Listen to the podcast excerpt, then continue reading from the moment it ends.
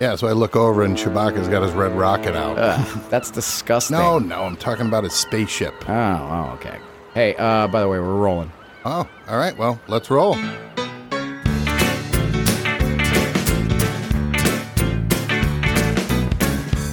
Well, I'm Rich, And I'm Mark. and we are Two guys on Block Island. I feel that breeze, it's blowing in off the sea.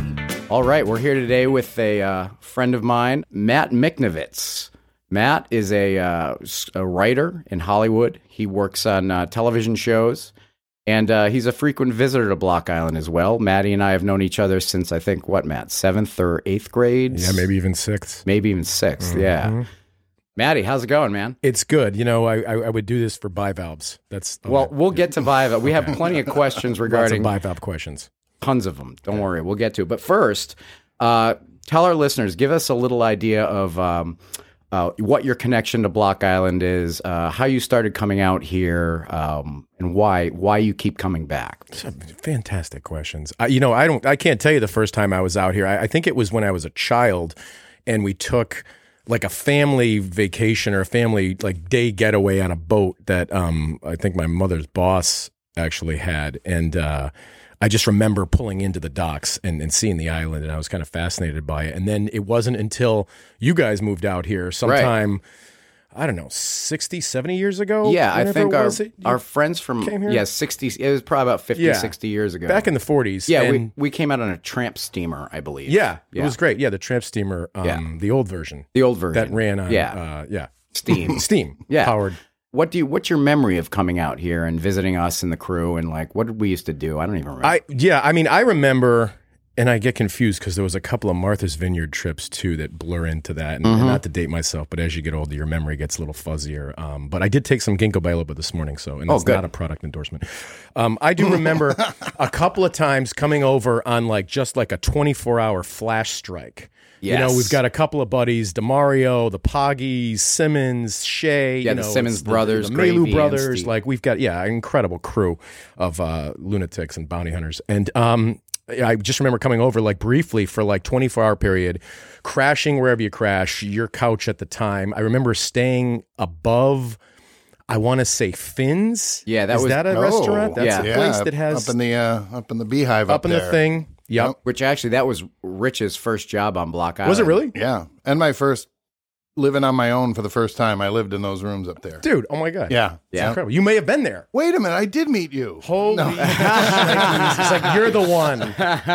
The brand. That explains how we all ended up with that brand. It just you know. Yes. We did kind of do a little bit of partying back in the day. Yeah, a little bit. so it is a little hazy. Yeah, it's a little hazy. But anyways, so so you come out to Block Island. You've been coming out every at least once a year, at least once a summer. Yeah, I, I try to come out for uh, a couple days every summer. The the kind of time gets longer and longer. I get a little more, you know, uh, efficient at my method of getting out here and how long I'm going to stay and where I stay. And um, I'm always fascinated by the island, though. It's just it's a fantastic. What in experience. particular? What do you? Why do you? What draws you to this place? it's there's something here that it, it- to pinpoint it is is like a combination of you know Amity Island from Jaws, which as you know means friendship, um, meets Twin Peaks, right? Which I don't know if that's friendship, but whatever it is, it's it's definitely uh, another interdimensional type of experience. It's a good analogy. It, Yeah. It's unique. I mean, It's that's unique. for sure. It- you- I've never been Yeah. anywhere else in the world, you you know, where I've said, "Hey, this is just like home." now you've you've refined your methods Hmm. in terms of visiting the island, and now we should we should mention we are recording this particular episode in uh, mid to late September, right? It's late September at this point. Um, and this is your first time visiting in the shoulder season, correct? Yes. Now define shoulder season for me, Okay. I'm- but I'm sure that's what it is. I would say, you know, it's it's basically uh, what is it? Memorial Day to the Fourth of July is the shoulder season, and then Labor Day. Even now, a week before Labor Day, it quiets down a lot. Yeah, And, uh, nice. Up to Columbus Day is the shoulder season, but it's the shoulders have been getting broader, so to speak, I every got ya. year. You know, now we have a lot of people around. I mean, somebody just told me they rented a house out here for two weeks starting next week. You know, Right. so people are really starting to discover how great Block Island is in October, November. You know, right up to you know. I remember when they used to board it up uh, Labor Day. you Yeah, know, that was Oh, it. really? Oh yeah, Yeah. now you got the Christmas stroll, and there's you know there's tons of people around right through up to the holidays. Yep. Love it. I And love the so, shoulder season. how are you finding your experience here in September as opposed to say when you because you've come out on the Fourth of July one I have, year? I remember. Yeah, usually I, I would come here either the Fourth of July or even sometimes in later August, sometime in August. Yeah. Um, before you know it turns into chooch season, and but basically during during vacation. Chooch And, um, season. yeah, we don't want to get too much into the chooch season uh, time because that's a specific area now, and I don't know if you have leafers out here. I don't know if there's leafers that. Nah, it's not like Vermont so Great. much. I don't have any idea what you people are talking we about. have bird watchers though. yeah, we do. Okay, those are fine. They're harmless. Actually, we are. I think we're Yeah. smack dab in the middle of bird watching season, aren't we? Right now. Uh, yeah, we could be. Yeah. I mean, I, like bird don't. watching. I didn't know that there was a specific. I guess the migratory season is the bird watching season, so it's probably starting now. Starting, I, guess. I would I'd be think. heading south now if I was a bird. in fact, I think I saw a red-breasted tit grouse the other day. Ooh, oh, very nice. Yeah, exotic. yeah. I might have seen Beautiful two of bird. Yeah, the Um, but uh, it's a great time of the year for it, and I'm a huge ornithologist, right. You are aficionado. You do. You love nature, it. birds. I love yeah. Yeah. yeah. Give me some Good. Well, you're in the right place, man. So, but what do you think? Like, if you had to, I mean, could you pick one like shoulder season versus peak summer coming out? Like, It's tricky. I would, I would, like I said, it's like if we can mitigate some kind of like, you know, find a, a common ground and mitigate some of the tourism and, and craziness. I don't mind the quiet. I don't. It's nice. I mean, there's It's a nice. little bit of, you know, um, the f- New England fall that just kind of seeps in and you can feel it in, Yeah. your, in your in your bones and in your plums. deep, deep, deep down in your plums. Oh, my, yeah. beautiful. My dream Block Island would be 12 September's. Oh, Oh yeah. You know, you got perfect weather for sleeping. It's drier. I- Yes. It's, you know, it's great. Sleep I'm like going to see what I can do Yeah. about that. Mm-hmm. and no humidity. That's the other thing. No. And yes, it's a little chilly. There's that nice fall breeze that comes in, but no humidity. Or Maybe an anesthesiologist could just put me out from October to August. like a forced hibernation. Yeah, kind like of, a like a quick- reverse Yeah, I'll hibernation. I'll put on some process. weight. Oh wait, I'm Cryo. ready. I'm ready to go. I'm ready to go. I'm Put ready this for guy cryo. on cryo Yeah. with Demolition Man. Carbon- Wouldn't that be maybe. nice? Carbonite him. Maybe we should put him in carbonite. That's more apropos to our conversation. you and Solo. Yeah. How Yeah. old are you? I'm about three thousand September's old now. Yes, Yeah, exactly. that'd be perfect. That's actually great. So now, when you come out, Maddie, where do you like to stay? That's a good question. You know, I um, I've I've tried to mix it up a little bit and, and, and maneuver my game around a little at some of these places. Where are you I'm, staying this week? I'm at the Spring House right now, which I, I love. It's fantastic. It's Okay. it's one of my faves, and um, I've, I've for a while I was staying at the Atlantic, which I love as well. I mean, both of those places, that whole area, um, you know, afternoon tapas, the Adirondack chairs, the view, the animals, the camels, uh, just the craziness that goes on, the fun, the outdoor activities, um, you know, the sky at night, the sunsets, the lighting, just oh, it's sexy. Yeah. Both of those places. That whole area up there is like Matty Mickland. And the architecture, by the way, I just want to point out is fantastic. Like, it, I just get so excited about looking at it and capturing that kind of like, you know, uh, throwback to the heyday. yeah, the Victorian, old Victorian, buildings. Yeah, and the porches. Um, you know, in, in a normal year, without you know a, a global pandemic taking place, Yeah. Right. they are. It is ideally, especially the tapas and the afternoon kind of cocktails, a nice mint julep out there, looking at the ocean. You can't beat it. I guess Block Island has one of the highest concentrations of these original buildings with this architecture from Yeah. that period still standing that were renovated and maintained. Yep. You know, everywhere else you go, you'll find one building like that or two. But they, Yeah. you know, I watched a documentary. Yeah, the historic. I watched that This yeah, morning. I Wikipedia. I saw a this YouTube morning. video. Gonna do a about it. podcast. I better learn about Block Island. I guess. And uh, you're also now, besides being, uh, I mean, you you wear so many hats. One of the things you are known as is a, a wine sportsman. Uh, you're a wine, a food, a food aficionado, right? yes. So, what are some of your favorite places to eat and drink out here? Ooh, that's a great question. Well, uh, I mean, obviously, fresh seafood is is just something that is just I can't get enough of it. And, and Scrod. yeah. Well, yeah. Uh, you know, the shrimp boat at Red Lobster in uh, West Hills, California, uh, particularly. Um, no, I'm kidding. I don't go to Red Lobster, but I do have an efficient uh, kind of uh, aficionado per se for uh, clams, bivalves, fresh shellfish, oysters. Okay. Uh, I mean, I love where we went the other night, which was Winfields is a fun place. That was place Yeah, was great. Great, great meal there. there. Yeah. Um, drinking, I come to Captain Nick's. There you a go. couple cocktails. There's no place better than that on the entire island. Yeah, wasn't one night like our sh- we uh, took our shirts off, we were covered in glitter, like like throwing a like s- a log around or something. I don't Yeah, know. it was a large log, very Hard heavy. log, yeah, it was Very very, hard, hard. It was yeah. very hard. I remember also we had shirts made of glitter. we did. They we literally yeah, they resembled like a Schimel shirt almost, but it was just solid glitter. Right, which is probably something you shouldn't be wearing if you're trying to pick up ladies Yeah. at a bar, don't wear a Schimmel shirt. No. It's so hard to get the glitter out of your bed. yeah. It You, is. you know, I would get in big trouble for that. Yeah. And other places. And I'd say that to people, and they would think I was talking about a stripper, but Right. I'm like, no, no, You No. know, you get dusted. just a hazard of the job. And are we doesn't- allowed to discuss the secret of the red glitter, oh. like certain colors? I don't know about this. Please. You don't know anything about that? I, I mean, I probably Might should. be letting a cat out of the bag. Let here. it out. Let it out. The red glitter glitter means you are, you're misbehaving. So that was like a they would naughty, tag you naughty. with the. So if you want to get glittered, you ask to be glittered, and the bartender will glitter you with Yes, a, please. with a, you know a nice breath of glitter blown on your face. If you get hit with the red glitter, it's not necessarily a good thing. Right. You, it's Yeah. like Red. a It's- yeah. it's like- you've been marked. Mm-hmm. Yeah. Yes. Like when that guy would come back to the door and be like, "Ah, you're like, Yeah. oh, I my see, God. you got the red glitter. You Maybe the- you'd like to go to the beach and sleep it Yeah, off, sir. Maybe Yeah. you should take your devil dust and head out.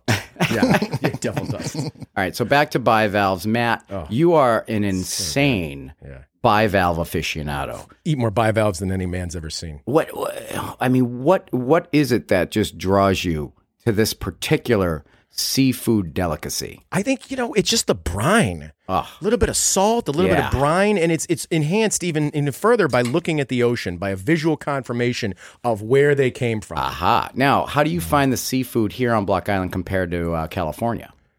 It's, so it's amazing. I mean, it's a different kind. I um, I mean, I'll be completely honest with you. I wouldn't exactly. I can't speak to the sushi out here in California. We have some of the best sushi I've ever had in my life. I have my standard go tos out there. Um, but out here, it's about the shellfish game, and you can't Right. get that anywhere in the world. I've even had it shipped out to California. Wow. You know, and those things are ornery when Yeah. you get them out of the box, little dry ice, and they're Yeah. crawling all over the place. They're you gotta, pissed off. Yeah, they're pissed off. You gotta, you gotta really kind of uh, assuage them and get them, get them into the. You, You, know, got to tame corral them. You have to Tame like 'em. berate them Yeah, sometimes. sometimes. You know, if, if that's Yeah, what it takes. sometimes. You get a smarmy little Yeah. oyster coming at you Right. with like a bu- talking a bunch of double talking Smack. jive. A lot of double talking jive. Luckily, they're thick skinned. yeah, That's all I'll say. true. Oh, good one. Now, and you're not only you don't limit your um your your uh, seafood eating habits to bivalves. You, I, as, as as I understand, it, you're also quite the crustacean Yes, guy yes. as well. Crustacean, uh just fresh fish in general. Yeah. Do you like soft shell crabs? Yes, I I, love like those. soft shell crabs. I like soft shell clams. Um, Well, that's a that was a quick question back to the bivalves. So there's so many ways biva- bivalves can be prepared. I Mm-hmm. mean, do you have a favorite? I mean, you got your fried whole bellies, you got Oh, yeah. your steamed little necks, Oh, you got a. yeah. Do you like raw bar too? I Yep. mean, you, you were, Yep. so what? y- y- Yep. Your last meal, facing the electric chair. yeah. You can have any kind of shellfish prepared any way you want. What would you go with? I- Can I can I do some kind of a sampler? No, platter? no, no. Shit. Then maybe I got to go with fried whole bellies. Nice, good call. Decadent, juicy. Good call. Yeah. Oh, just giant. Just shove them in your face. Yeah. Let the grease and butter Right. drip down your mouth. You, you put a clam bag on, which you guys used to have. Uh, I think Yes. we just strap it to your head, fill it with bivalves, walk around and eat. It's, it's called fantastic. it's called the Block Island clam That's bag. right. The Yes, Block Island Clam it was bag. invented out here. Yeah. actually, Yeah. Gets the gastrointestinals going too, doesn't it? it really Uh, does. Yeah, I just Down in the plums. down deep down. That's Deep right. down. Now, as a guy coming from Los Angeles, with which has basically anything you could want at any time for the mo- you know conveniences, whatever creature comforts. Uh, coming to Block Island, do you have any pet peeves about the island? Anything that you're kind of like, ah, God, This place would be better if, or Okay. yeah, you know, I'm yeah, I'll put a positive spin on some of these things. I mean, look, everything is fantastic. This place would be better if um some of the bathrooms had more counter space, let's say. And I'm not speaking to any of the places that I'm currently staying at, but like I said, I've stayed around the island. Uh, it's not my first rodeo here. Uh, counter space is nice. I don't like trying to watch my uh, cell phone fight my toothpaste, you know, just for Oh, I I was confused. I thought you were talking public restrooms. I was starting to wonder why. No, no, yeah, yeah. counter well, we have I showered you in a couple of those. Okay, but I great, mean, great. In general, usually um, in the sink. yeah, in general, you think. Okay. Um, also, the locks on a lot of things don't entirely work very well. Sometimes a door doesn't lock. Sometimes a window doesn't lock, and that's, I guess, fine. But you know, it's not ideal. Sometimes I like some privacy. I'm glad to see you here in the off season. Oh, thanks. You know, I, I, I said I don't know him. I, I've met him a few Yeah, you times. Yeah, we've come hung out. I had we've to, hung out. I had to think we've kick both of you out of the bar one time. Right. You know, I, you know, I was like, and thank know. you for that, by the way. Well, everybody thanked me, but um, Mm-hmm. It's. Do you feel? I got to go back to. you. I'm so happy here in the off season because you're getting to see, you know, something that a lot of people don't. It's like an eye opener. Do you feel that that's sort of a graduation thing? Like, you know, like the Fourth of July is at a certain age where it's all about woohoo, and then you evolve and get more mature and learn to appreciate the island more than just that crazy scene. I That's mean, a is that- great question. Yes, that's a great way to put it. I hadn't even thought about that. I mean, one of one, one of the kind of the magical special times I have out here on the island is often the walks, whether they are early morning walk or a late evening walk, and the stars and even the weather. I mean, sometimes it's like I've seen a lot of blustery cold weather this week, um, and I love it. It's fine. It's- yeah. You know, we had the heat in the summer and the and the humidity, but um, and the crowds and then the silence. And the silence is particularly something to look forward to. And there's just little things you find. I mean, the other day, I think, you know, we had what we could refer refer to as like a, a perfect Block Island afternoon. You know, we saw the labyrinth and drove around the island. And We we, went to Black Rock. We went to Black Rock and saw some rock walls. Well, back it up. So where does the perfect day start? Where do you, I- like, you get up in the morning and and what? And easy, easy out of the morning. I don't just mean jump out of Okay. bed and, and hit the wall running like a deer in headlights. Like, I mean, like, you know, um, You ease into it. Ease into into it. it. Maybe Ease a into little it. brunch. Right. You're a big oh, brunch guy. Oh my god, a You big love brunch, brunch. guy. I lo- brunch is my favorite meal of the evening and afternoon and morning. Yes. it's amazing. It covers all the bases, really, when you think a about it. nice big brunch, awesome. Yeah. So then brunch and then brunch, you. and then And um, wait, can I back up quickly yeah, before please. we leave brunch? Uh, a question: Mm-hmm. Bloody Marys or mimosas? It's tricky. Sometimes both, but I gotta go bloody. Yeah. especially with a nice bloody, like a nice accoutrements to it, and Yeah. all sorts of maybe shellfish in there. Ooh, Yeah, Some maybe crisp- some some meat, shrimp, yeah, you. Oyster on the top, Yes, floater, yes, an oyster yes. floater. oh Oh my God. Now we're right. talking. Yeah. Okay, so you do brunch, and then what? Then what happens? Then I think it's time for a little physical activity, right? Right. Just enough, just enough. Um, you know, go out, see the beach. You know, get some ocean. The ocean calms you, it'll relax you, helps you ease into the afternoon, which you know is coming on strong. Right. And uh Coming in hot. and you Coming know, in hot. I like I like to go lighthouse hunting. I'm not gonna You lie. do. I hunt lighthouses. I think we caught two the other day. Um, which is fantastic. I'll take it. You know what I mean? That's the limit. oh, it yeah. is. Okay. Yeah, oh, so you great. caught we your did limit. it. We've Yeah. got a two lighthouse limit out here. Yeah. Oh, I knew that. That's right. Yeah. Yeah. No, it's fantastic. And then of course figuring out where you're going to go for dinner. I mean, it's nice to like do a, just a little stroll. The one great thing about the area of Block Island is you can walk everywhere. And so you're burning calories, you're getting some exercise, getting the blood pumping. You go, you have a glass of wine, you look at the ocean, you have a couple bivalves, you move on to the next place, repeat. Yes. I love I love apps. I love an oh, app Oh, yeah. here, an app there, an yes. app there. Boom. You, you got some of the best apps And just you know, easily in this sector of New England. because once I go steak or lobster, I'm done. That's it. Then I'm Well, like, uh, we ran into that last yeah. night at Yeah. Winfield's. We we went too big on. Di- I did anyway. Yes, me I just pigged out last. There's only so much lobster mac and cheese you can eat. the answer is the my answer is a metric ton. Yeah. the answer is your is. body weight, by the way. In case you're It's a keeping lot. I, score. eventually, you put down the fork, you just start like pushing them into your mouth with your finger to Yeah. try to get Yeah. more in there. That's right. Yes. The waiter helps sometimes. Your stomach's saying no, but your your eyes say yes. Yeah. and they do, they have the best, I think. Uh, you're talking about Winfield. Yes. Yeah, Yes. hands down. Hands down. there, yeah. Hands down. Hands it's down. so good. Shout out to Burke, the head chef. over Burke? there, man. Burke is the man. Yeah. All right, look. Again, we love having you on Block Island. We're we're we're, we're so glad that you you have a, a, a love for this place, as you know, and, and that it's it's spoken to you and it's become part of your life and your your routine. Um, but let's get into you and, and what it is you do. And now now you're a writer. Yeah. You write television shows. I, yeah, well, I, I, I've diversified. I write television. I wrote an indie movie, um, animation, video games, shorts, streaming.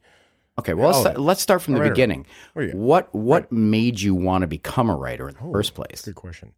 Um, it starts, I think, with a creative spark, and it's like as a child, I was always into movies and sci-fi and fantasy, and um, you know, even seeing Star Wars for the first time. Obviously, it kind of inspires you and your, your creative spirit. Um, and I'll be honest, when I was a kid, I wanted to be an astronaut, and I think that came from that same kind of like you know spirit of adventure and wanting to tell stories and explore. Um, and then I realized that was just way too much work little little did I know, and physically I was, wasn't exactly up to speed for it. I don't think, but like little did I know that you know writing would probably be just as hard, if not more competitive. Yeah. Um, I can't speak to So, what, what kind of creative endeavors were you involved in as a youth? What did you do as a kid Oh. creatively? Yeah, we you know we got the the, the video camera out. We got the VHS camcorder and made some movies. I mean, Yeah. you were there for that. You're you're one of our stars here. Thank you. Yeah. Thank you. Yeah. Co-producer, co-writer, and and director you. and It'd star. be nice and, if we could yeah. find a little of that footage. Oh, well, if only we had a little device with some of that footage available.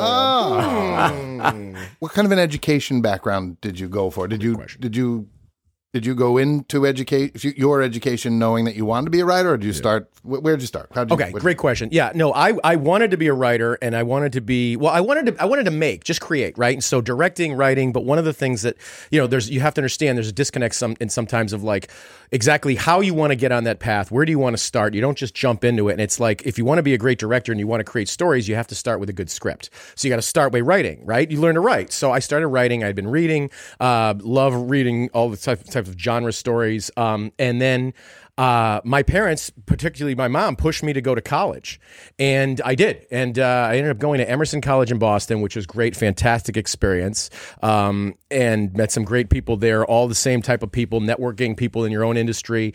Everyone's struggling to kind of figure it out. And um, one of the things that attracted me to Emerson was that they have a Los Angeles camp- campus. So they would essentially uh, help you if you can make the grade for a semester. They will take you out there and babysit you for a semester and teach you the ropes of this crazy city. And that's what I did. It was a fantastic experience. like a foreign exchange student within Right. the country, but Yes. you get to go to a whole different. Oh, that's pretty cool. Internship, work and they have a they have a film program there. Yeah, they have A, a massive film program now. The program when I was there, to date myself, um, was, was extremely small, uh, and now it's blown up into this huge, like you know, campus that they have out there. So what was your what was your first time living in LA like as a as a I mean during college you went out for a semester so Yeah. how did you, how did you find LA was it overwhelming was Oh. it did you did you love it did you Okay, well, okay. So the day I was supposed to leave, there was a massive snowstorm on the East Coast that shut down all air travel. I was able to get out the next day, but that was the day of the fabled Northridge earthquake. oh Yeah, so I arrived on the day of like I arrived like actually a day after the earthquake, and I arrived at LAX with Air Force One on the tarmac because the president was there visiting LA. Um, and I arrived to complete chaos. Like there was damage at the Oakwoods where I was staying. The freeways were shut down. There was a section of one of the freeways that had collapsed. Everybody was on surface streets. I've never seen traffic like that in my entire life. I had a rental car. Um, it was chaos. It- which it usually is when you show up anywhere Yeah. anyways In general, when I Generally arrive, even on the islands. yeah here I mean did you uh, wh- why do you think we're having all this wind do you find that a little Yeah. odd that like we're having this unseasonably blustery week when you happen to be here Maybe. there's a storm rolling in There is. and his name's Matty Mick That's Where are you going to be next week? I just want to. Yeah, I want to make sure we're not Look, on the, the, same. truth is. I'm not sure. Oh, excellent. Somewhere unknown. so you get to L.A., you spend a semester there, you come Yeah. back east for a little bit, Yes. and then you make the decision. Yeah. I'm gonna go for it. That's right. I'm moving to L.A. Yep. Chase the dream. Go after it. Talk to us about that a little bit. So, so when you go to L.A. Mm-hmm. and what, what what were some of your first jobs in the entertainment industry? Oh, it's a great question. Um, I think one thing it was almost like a rite of passage in the day. I mean, first you crash on your friend's couch, right, for however long, ideally not longer than a week or two, um, and then you start as back in the day you start as, as as like a production assistant or like runner. So basically, you would use your own car. You'd get like twenty five cents a mile. You'd you know burn all the miles on your car. You'd run around risking life and limb to do whatever, whether it's getting coffee or laundry or payroll or lunch or sandwiches, um, and just go around and, and, and do your running basically for them. And then you know if you're lucky, you graduate. I graduated up to like a production coordinator position on. Um, some small time like independent productions that were being made and then strangely um that was a lot of like hard work like those production people like god bless them i give them a ton of credit for what they have to do and i saw the um casting department that was doing a lot of the casting How was your adjustment though? So I even know I have friends who are you know successful in the industry, and they they I've had friends that moved out there from Boston to New York and then moved back. They just said you know Yeah. it, it just was such a different world. I've never been, and I, I've been invited and etc. but oh come on out I see there it is again. You got but, invited um, again. Yeah, but uh, We're, we're coming. Don't worry. Yeah, mean, and i know you are what is the like what's a giant difference between you know new england new york and la like it just they they basically told me it's like a different world like completely different world Well, especially now. I mean, I've watched LA change over the years, and um, it was a different world when I was back there. And even like sometimes when I talk to young students or, or some of the some of the kids we've got coming out now for Emerson, it's a different world than it was when I was in college. And and it's like, eh, especially if you know you look at all the things going on right now between the fires and the riots, and eh, it's fine. And the, the pandemic, and then the industry took a Um, the hit with all the scandalous Right, we don't want to go into detail on that but Yes. that's changed the the industry goes through fluxes. There's a you know whatever's in the zeitgeist, and, and it's affected by all sorts of uh, you know external and things. technology. I And mean, technology, like screen huge, being right. like a screenwriter. Like everyone wanted Right. used to want to just write features and, Right. and act in features, and now it's television is the new medium Right. that is the you know leading the charge in content and and you know giving writers like yourself the ability to uh, put stuff out there. Really. Well, that was that was the biggest change. That's a great point. It's like and I meet a lot of younger screenwriters, and they're still you know, you know trying to write the great American screenplay. Weren't we all? Right. And as fate would have it, I mean, there was a there was a buying spree back in the '90s of like you know just throwing money at screenplays, um, and that sort of dried up in like you know late '90s, and and eventually it morphed into television. We re- arrived at like this third or fourth golden age of television, which we're seeing now still extending, and now it's into streaming and digital content. So I, I tell young writers, I'm like, don't limit yourself to the medium because you have a story to tell. Figure out a way to tell that story.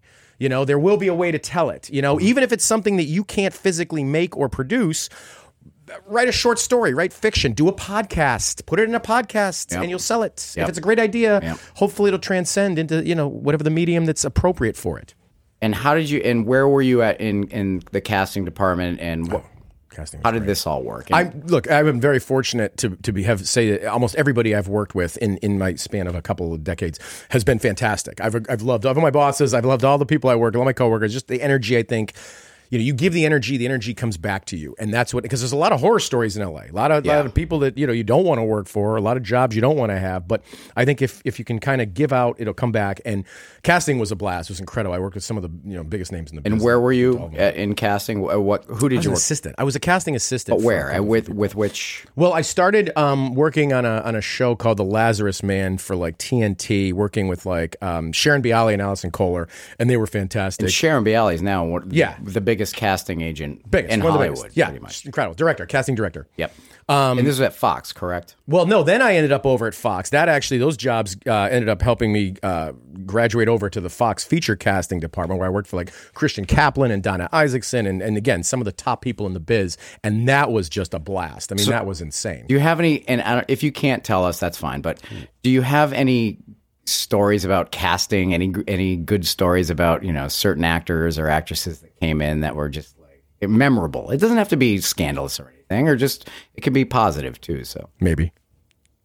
I'll, I'll tell you one thing. I'll tell you one interesting thing is um, one one of the things I, I was I was involved in a couple of different things. I'll just tell you without getting into kind of the stories, but I was involved in a couple of different projects that were notably um, we cast Jenny McCarthy's replacement on Singled Out, Carmen Electra. She's great. It's hilarious. That was a lot of fun. Cool. Um, ended up casting Hugh Jackman as Wolverine in the original X Men after we had an actor fall out in a last minute kind of like rush to like find freaking Wolverine in this movie.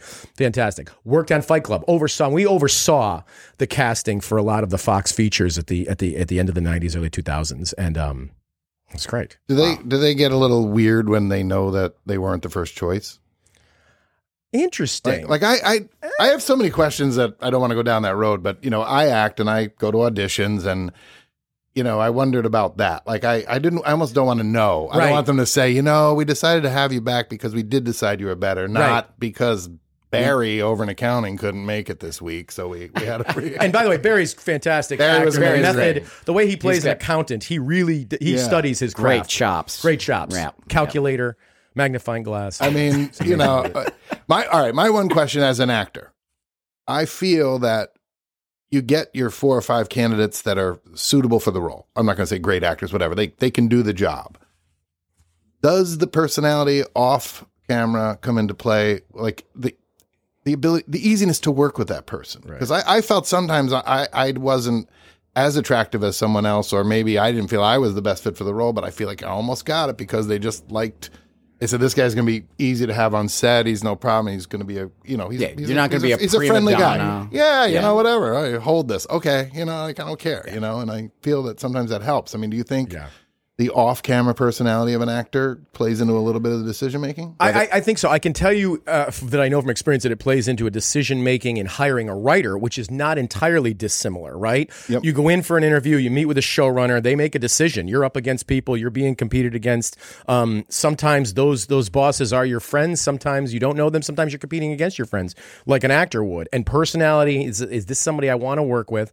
You know, with the actors, it's interesting too because you know there is a certain uh, value to them, Yeah. especially in social media in the days of social media. So one thing I've noticed recently, which is strange, is that you know they may make a decision based on the number of Instagram followers. You know, based on the social media score. Wow. Which Wow, luckily yeah. I don't think, as far as I know, we don't have in writing. But if so, Yeah, yeah. Well, your. Instagram's amazing. Uh, well, thank you. I mean, you know, Great. I mean, it's mostly Instagram pictures of here, clams but- and shrimp and, and Yeah, whole bellies, but yeah, uh, it's, yeah. it's And the. Olsen twins. and No, the Olsen not- they're not. twins. Yeah. just clams and He took those down. I did. Oh, good. Um, so so you're in casting at Fox, Mm-hmm. and uh, now you're still you're you're writing. You're you're continuing to write, refine your craft, working Yeah. on it, dialing it in, and uh, a- and then how do you become a writer? When do you make the leap from casting to becoming a writer? And what's explain that process and what Well, happened? wh- a couple of things that were very interesting at that time was that I was uh, in in the position where I basically had my day job, which was working in casting, and I wasn't. It wasn't like I was going to do that for a living. I knew that that was just a day job, and like everyone who has a day job that wants to write, they try to write at night and on the weekends, and um, so that's what I was doing, and and I was learning, but I was learning the agency business, which is interesting because I was learning who the players were, who the studio executives were, who the assistants were, and how the whole machine works business wise, because that's part of being an artist, whether you're an actor, a writer, director, producer, whatever you want to be. Um, you have to know the business to some degree. You can't just be completely going in blind thinking, oh, I'm amazing. You know, Right. I mean, unless you really are, unless Well, you're Brando or like, True, you but know, but the one thing I found is that everyone thinks like, okay, I've got this screenplay idea. I've been working on it for decades, and it's about um, it's about you know octopus metal drones that attack from the sky and they rip people's heads off. And then you, you spend like you know ten years writing this thing, and it's your blood, and you put your blood, sweat, and tears into it, and then you go out there and, and, and you give it to like an agent or, or director, and they're like, oh, we just read one of these this morning. This is the tenth uh, metal octopus drone ripping people's heads off drama that we've read in the last 24 hours. Or they flip through it real quick and go, "What else do you got?" And Yeah. you're like, "Uh, That's right. uh, do you want more than one?" Right. That's Like, exactly ah, right. Like, give me another 10 years and I'll, I'll give you another script. Yeah. Um, so, but so the revelation that I had in the midst of like kind of getting, collecting this knowledge, um, and again, grateful to the people that I worked with for helping me attain that. Um, somebody just said to me out of the blue, uh, you know, why don't you get a job as a writer's assistant? Now, seems like common sense, but Right. you know, some of us need a sledgehammer hit over the head, you know, uh, like, you know, Roadrunner and Wiley Coyote. And it was like, boom, okay. That's not a bad idea. And so, did you you became a writer's Yes. assistant? So then it was yes, and then in the, that person who gave me that advice, by the way, was worked at a temp agency, um, which staffed the the studio. So they were they knew, and that was the person you take out to lunch, you take out to cocktails, and you're like, okay. What do you got? You know, and it's like, thank you. And, and it's like, I appreciate it. And then one day, you know, I worked a number of jobs. I left casting, worked a number of interesting positions. That's a separate story. Um, and, uh, they ended up hooking me up one day. They were like, "We have a position working for a uh, a brilliant writer producer named Howard Gordon, who had just come off the X Files and was working on the Buffy the Vampire series and and and Angel and developing. Uh, had a deal at Fox, and I was already a fan. And I was like, "Oh my god, what do, what do you need me to do? Cash envelopes? What can I send over? Let me send over a fruit basket, Yeah, know what I mean? lobster, lobster platter, bivalve platter, whatever you bivalve platter, uh, edible arrangements, whatever you want." So you get the gig with Howard. I ended, I up going over there and, and getting the gig. And in fact, his assistant was leaving. And um, his assistant, who's a great friend of mine and another brilliant writer, was going off because he had actually learned to, he followed this method. So he was a couple years ahead of me in that step. And he was going off to write for James Cameron on Dark Angel. Oh, wow. And um, he's like, listen, if you hit it off with Howard, it's like this job could turn into a permanent position.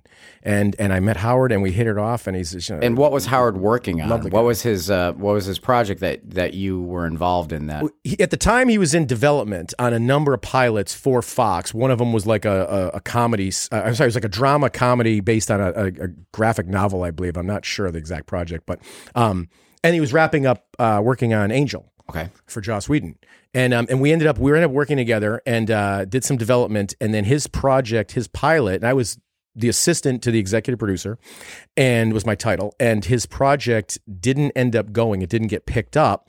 Um, however, literally, it was like they, they, you know, what was it's like you know, in May they make these decisions like the upfronts, and they sell, they figure out what's going to be on their schedule and their fall schedule, and it in 24 hours it didn't get picked up. And then we ended up going on to another show that they that did get picked up that they put us on, and that became a show called Twenty Four. And that was uh, at the start of it. That was Yes, it- that the- was that was like they had shot the pilot, but they were starting with the next episode immediately. Like they shot the pilot, the pilot got picked up, and the pilot was being shifted around too because we had again not to date myself, we had 9-11 right at that time, and so this was a show that like struck right in the heart of like the zeitgeist, and Jack Bauer became an American hero in the subsequent years, and like people rallied behind the show. Um, you know, from all political parties, and you know, it was a bit of a lightning rod for a while, but yeah, it was a show about terrorism in the post 9-11 kind of environment. Did you stay on that show for the the whole way, all seasons? Well, no. Um, so then I ended up. I started out as the writer's assistant, and between Howard and Joel Surnow, one of the creators of the show, uh, they mentored me. They became my mentors and taught me how to write television. Learned everything about writing television from those guys, reading their scripts, talking to them, telling their stories, um, and uh, I ended up writing a, a spec pilot. Which was very hot at the time. You write some material and gave it to them, and they made me the staff writer for season four on the show. So in this timeline, was that the biggest break? Like it seems to me like you, Yeah. you, you did. You, That was the with, break. with due diligence. You, you That was the break. You, took advantage of all the breaks along the way, though. Right. You, you put yourself in there. You worked hard, and little by little, you had this break, that break, that break. But that was the one. That Yeah. was the. So you get on the, the writing biggest staff. leap. Now you're writing. Yeah. Now you're working. Now, right, in the- give me an office. So you're in the writers' room now, Yeah. with all these different people. What's it? What's it like being in the oh, writers' writer, writers' room It was hard.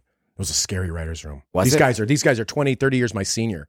They'd written on everything. Miami Vice. Uh, they worked with, you know, uh, everyone from Michael Mann to David Milch. you know, Oh God. incredible. How like, do you and then- navigate that? And the show's an Emmy winner. The show's like getting nominated for Emmys and Insanity. no pressure. And do they the look way. at no you as a potential replacement for them? Or you think that's part of Well, it? I don't know. I mean, pff, yeah, that I mean, wasn't I'd be going to happen. nervous. But You know, they were more like like like all right, just sit in here, listen, shut up, and write things down. Come up with an idea, and you know, knock it out of the park. What do you what do you do? So everybody writes ideas, and you start throwing them out there, and Yeah, I mean, you know, in, in, in we we had a very untraditional writers' room too because of the nature of the show and the serialized nature. So we'd have people that were off, kind of writing their scripts, and then that we were going to shoot, and we'd shoot them back to back, two two at a time, like a feature, many features basically. And then we would have a group in the writers' room developing the next set, and then we'd have some guys who were in post, some guys were on set, and we had a large staff, and there's like nine people on that staff, and um.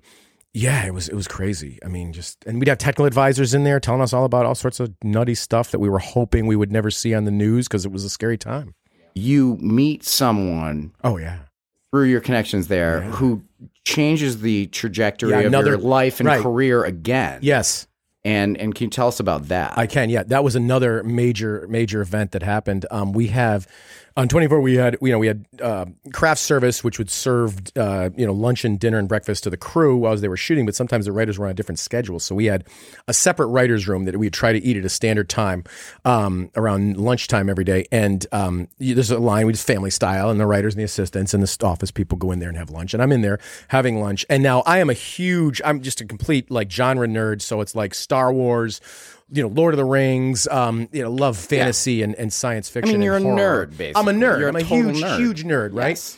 And um and I go in there and I know my I know my nerdology and I can identify you know the players behind it and um and so there's you know there's there's our editor and uh, and there's you know one of the one of the other guys who's in there working in post and then in front of them is a man named Rick McCallum who produced the Star Wars prequel series and the Young Indiana Jones series for George Lucas worked at Lucasfilm got the Star Wars movies made for George and um and I'm, I kind of did a double take, and nobody can recognize, nobody knows who this guy is.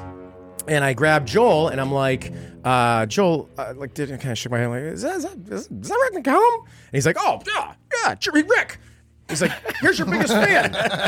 and next thing you know, Rick and I are eating like ribs, you know, in in um and like and like you know grits in like my office, which is all Star Wars posters and nerd stuff and action figures and toys, and um had like a two hour lunch with Rick McCallum, which is fantastic, and uh and it, it, you know the conversation basically about everything writing and twenty four and Star Wars and everything, which ends with a uh, you know, basically. So how'd you like to come up to Skywalker Ranch and meet George Lucas? and you said no. I, I said You're like, yeah, I got a thing. Well, after after I fell and hit my head on the desk and they woke me up, I woke up in the hospital bed with oxygen on, and I said, uh, "Yeah, and so you did. yeah." And Yeah. What happened? So you go up to Skywalker Ranch. How old are Well, you? hold How on. old are you at this point? This was uh, that's a really good question, man. That's, it's, I, well, 2008, 12 years, maybe earlier, maybe 2007. There was a couple of things that happened before I actually made it up to the ranch. Right, right. Um, I met. He just started me meeting people. I, I met um, with him and, um, and and a couple other people up there, and, and we started. You know, he knew I was a gamer too. I played video games, and um, I think we were playing like PlayStation Two at the time. So whenever it was, maybe it was maybe 15 years ago, and um, they had just started sort of developing. Star Wars: The Clone Wars as a series, and also um, like the like the the prequel trilogy movies had just completed, right? 2005, 2006, let's say. And they were doing another version of Battlefront, like back in the old PlayStation 2 Battlefront, I think, or Xbox 360 or something. And um, they gave me a shot at like first writing for some of the games up at LucasArts. They had LucasArts in, in the Bay, where you know up where ILM is and Lucasfilm proper. And um, so I wrote a version of uh, like Battlefront Three way back that was never really produced. It was made into like a I think PSP PlayStation Portable game or something. I played it. Yeah, it was a, it was a little version of that, and um, and and and I ended up working. in fact, Ironically, I worked with a bunch of guys um on the, on those projects that are still there. So we've had you know this like 12, 13 year relationship of still working with these guys making Star Wars games in addition to some of the content. Um, and then we worked on a bunch of games that never got made, um, like thirteen thirteen and like a couple other little things that we were working on um, that were going to be epic. Um, but in the middle of that, they um they had me interview for a job on on Star Wars: The Clone Wars, which was I think starting its third season.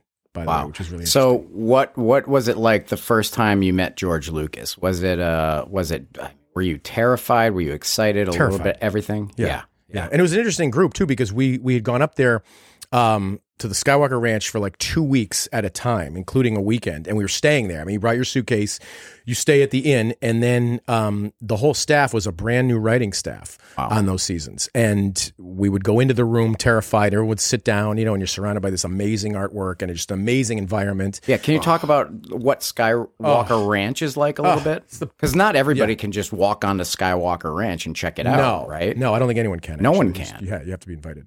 Um, but it, I mean, it, you know, it's it's look, it's the Playboy Mansion for nerds, right? It's, it's this iconic, it's this iconic kind of like you know, uh, you know, a paradise, Put your lightsaber away. right? Yeah. right. well, no, and, a- and a great, I kind of a great an- antidote for is, as like we um. I was working up there, you know, and, and it's like just the artwork that he's got. It's just amazing, just creatively. I mean, there's a smell to it. You know, there's there's there's deer and there's you know uh, stars in the night sky, and he's got his own cattle and his organic farming, and it's just and the people are so nice.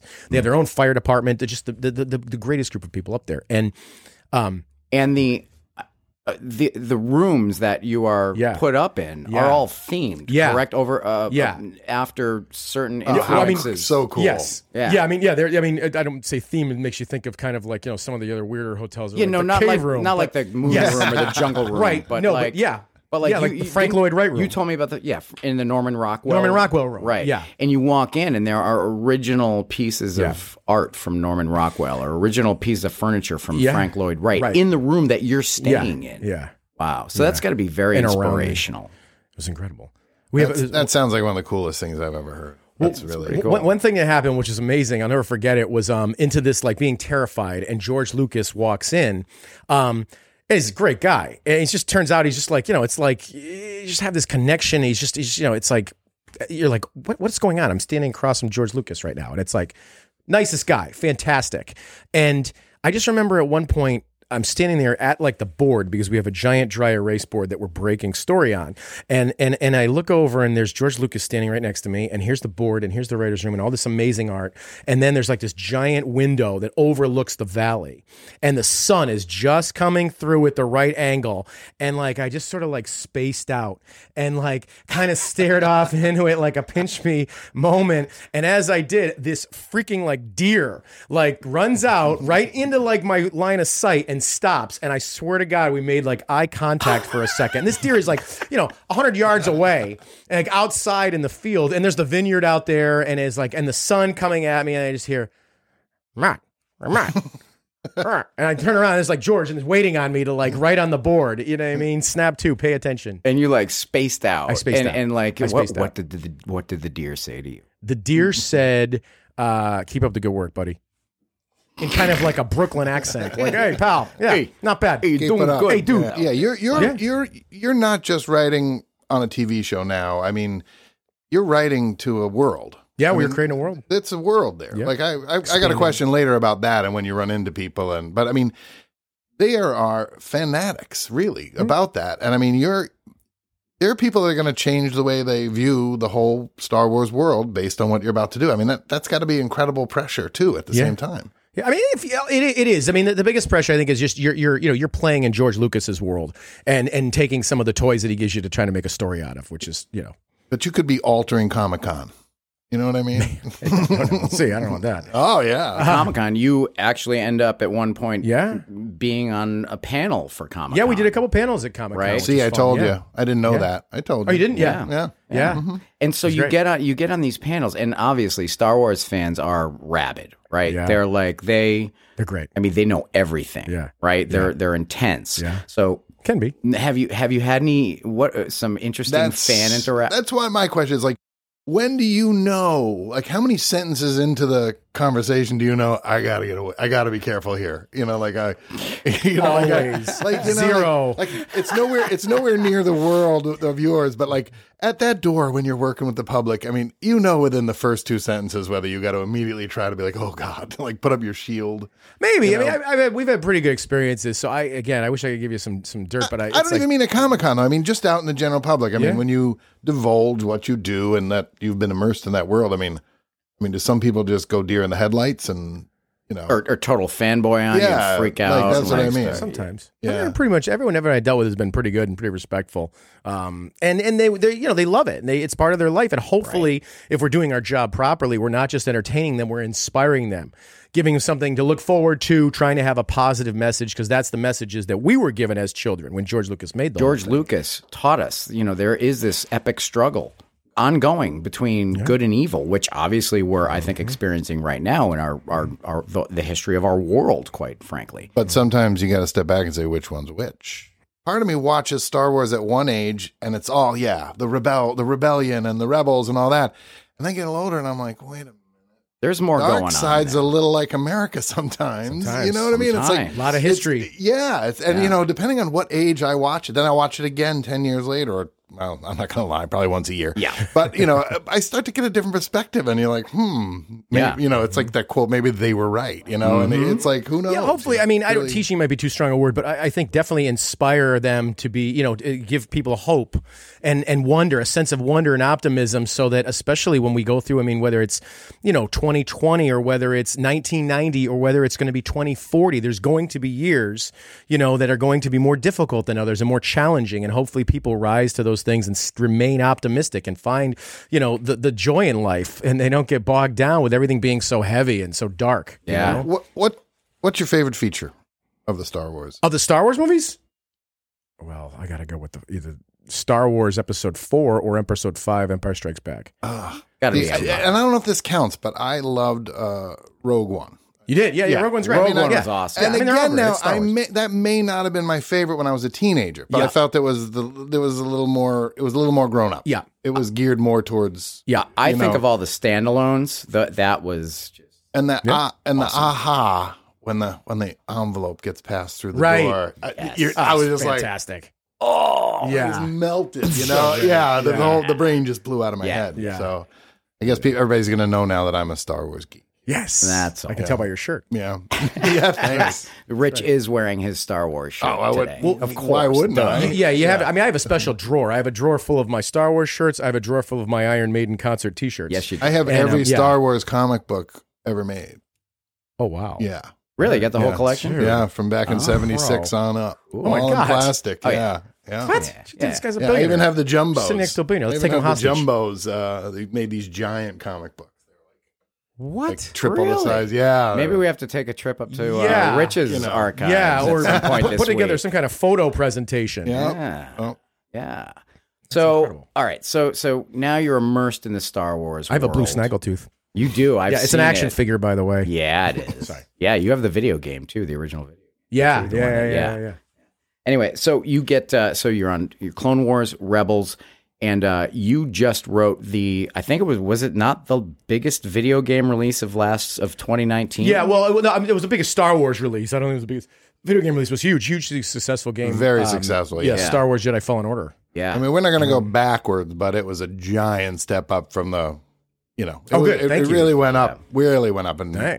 according to you know, What is your if you had like your personal hope? Where would you like to see the direction of the Star Wars universe go? Would you like to Hmm. revisit the the classic characters like you know Darth Vader, Jo- you know, or is that that's all done now pretty much? Or I mean, look, I the best stories. and I know you can't give away any secrets. We're not asking you to do that. nah, I just think I me, am. is- this guy is. Hey, Rick, careful, This he's guy is sneaky. maybe he'll get it out of you. a, uh, I ain't lying. An issue of one of those exclusive ah. plastic wrap. Oh, it's a trade deal. I don't even like you guys. I'm only here for one reason.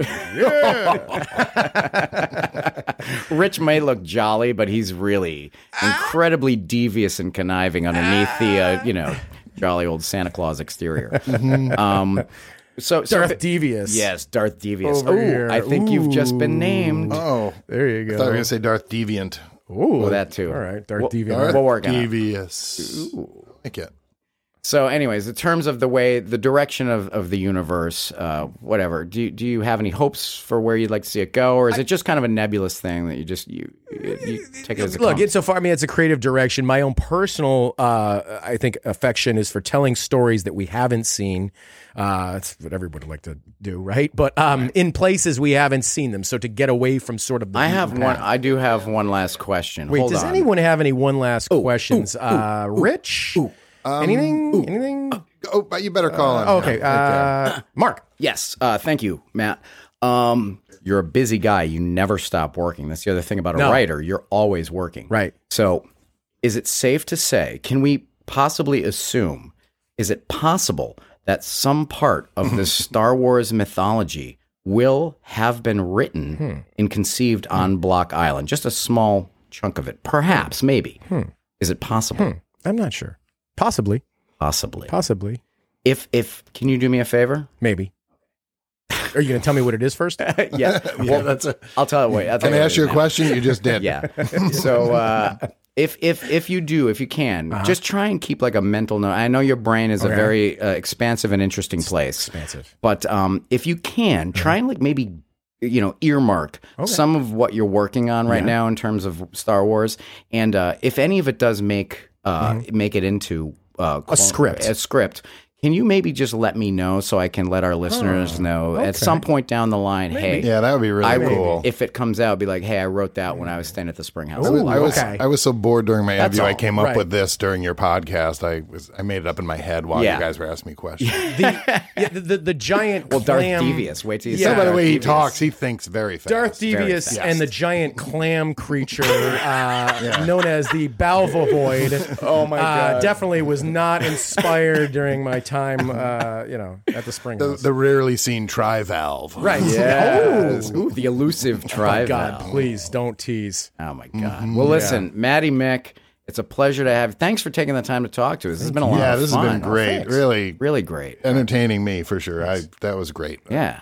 And if you're ever back out on Block Island visiting again, which we know you will be, uh, you know, feel free to stop by anytime. Chat I with may us. not leave. Okay. Well, That's what they all say. I wonder. My my last comment is: I wonder what if we could like graph your writing. I wonder where it would go Right. come the end of February. Yeah, good point. may have to Uh, leave. yeah, you I have a feeling there would, there would be like an love extended yeah. episode about that was just all took place in the creature cantina or something like that, which is kind of we almost had that experience Yeah, last I was night. going to say frankly, we, yeah. we, we won't make fun of you know. No, we won't go using- to specifics. Yeah, but there's certain.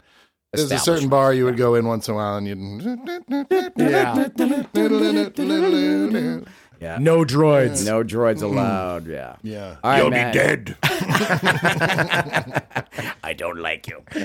Listen, man. Thanks a lot. This has thank been a you. blast. Yeah, thank you so And, much. uh, Yeah. All right. Let's go. Uh, let's go have a couple drinks. What do you think? That sounds like a wonderful idea. Bloody Marys and vi- bivalves on me for everybody. Yeah. Sounds great. Cool. All right. Well, uh, thanks for listening to this episode. I hope you enjoyed it. Uh, don't forget, you can uh, email us with questions, ideas, uh, anything you want to say at two guys on bi at gmail.com. And don't forget to follow us on social media. We are on Facebook, Instagram, and Twitter. And please, wherever you listen to your podcasts, whether it's Apple, uh, Spotify, Stitcher, et cetera, et cetera, please go and subscribe to our podcast. And, uh, you know, we'll uh, catch up with you next time. Yep. Look forward to it. All right. Bye. Move with fruit and a doop to boop. Feeling pretty okay. In the Bahamas, wearing pajamas 24 hours a day. Two Guys on Block Island is recorded live at Captain Nick's Rock and Roll Bar. Music courtesy of the Booze Beggars. All segments produced by Rich Trethaway and Mark Scortino. See you next time, Cap.